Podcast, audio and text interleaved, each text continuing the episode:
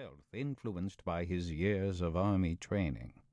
Political ambition had caused him to seek transference from the army to the colonial office, and so we find him, still young, entrusted with a delicate and important commission in the service of the Queen.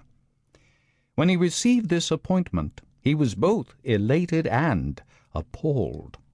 The preferment seemed to him in the nature of a well merited reward for painstaking and intelligent service, and as a stepping stone to posts of greater importance and responsibility. But, on the other hand, he had been married to the Honourable Alice Rutherford for scarce a three months, and it was the thought of taking this fair young girl into the dangers and isolation of tropical Africa that appalled him.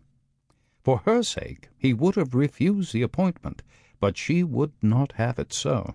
Instead, she insisted that he accept, and indeed take her with him.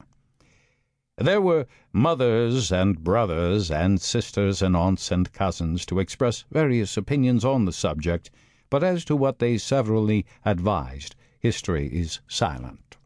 We know only that on a bright May morning in 1888, John, Lord Greystoke, and Lady Alice sailed from Dover on their way to Africa. A month later they arrived at Freetown, where they chartered a small sailing vessel, the Fuwalda, which was to bear them to their final destination. And here John, Lord Greystoke, and Lady Alice, his wife, vanished from the eyes and from the knowledge of men. Two months after they weighed anchor and cleared from the port of Freetown, a half dozen British war vessels were scouring the South Atlantic for trace of them or their little vessel, and it was almost immediately that the wreckage was found upon the shores of St. Helena, which convinced the world that the Fuwalda had gone down with all on board, and hence the search was stopped ere it had scarce begun, though hope lingered in longing hearts for many years. The Fuwalda, a barkentine of about one hundred tons, was a vessel of the type often seen in coastwise trade in the far southern Atlantic, their crews composed of the offscourings of the sea, unhanged murderers and cutthroats of every race and every nation. The Fuwalda was no exception to the rule.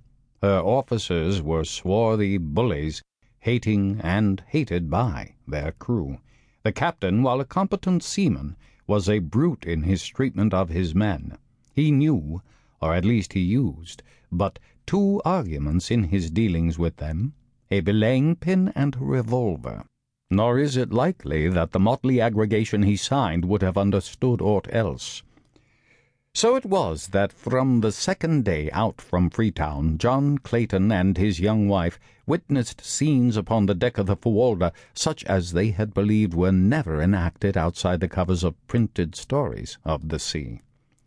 It was on the morning of the second day that the first link was forged in what was destined to form a chain of circumstances ending in a life for one then unborn, such as never been paralleled in the history of man. Two sailors were washing down the decks of the Fuwalda. The first mate was on duty, and the captain had stopped to speak with John Clayton and Lady Alice. The men were working backwards toward the little party who were facing away from the sailors. Closer and closer they came, until one of them was directly behind the captain. In another moment he would have passed by, and this strange narrative would never have been recorded.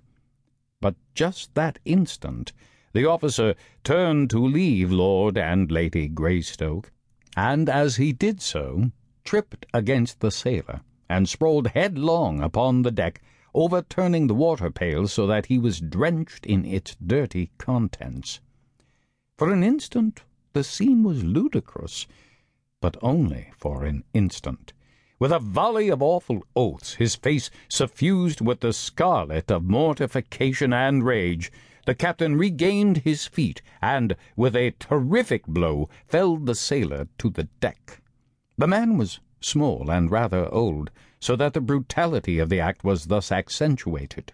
The other seaman, however, was neither old nor small, a huge bear of a man with fierce black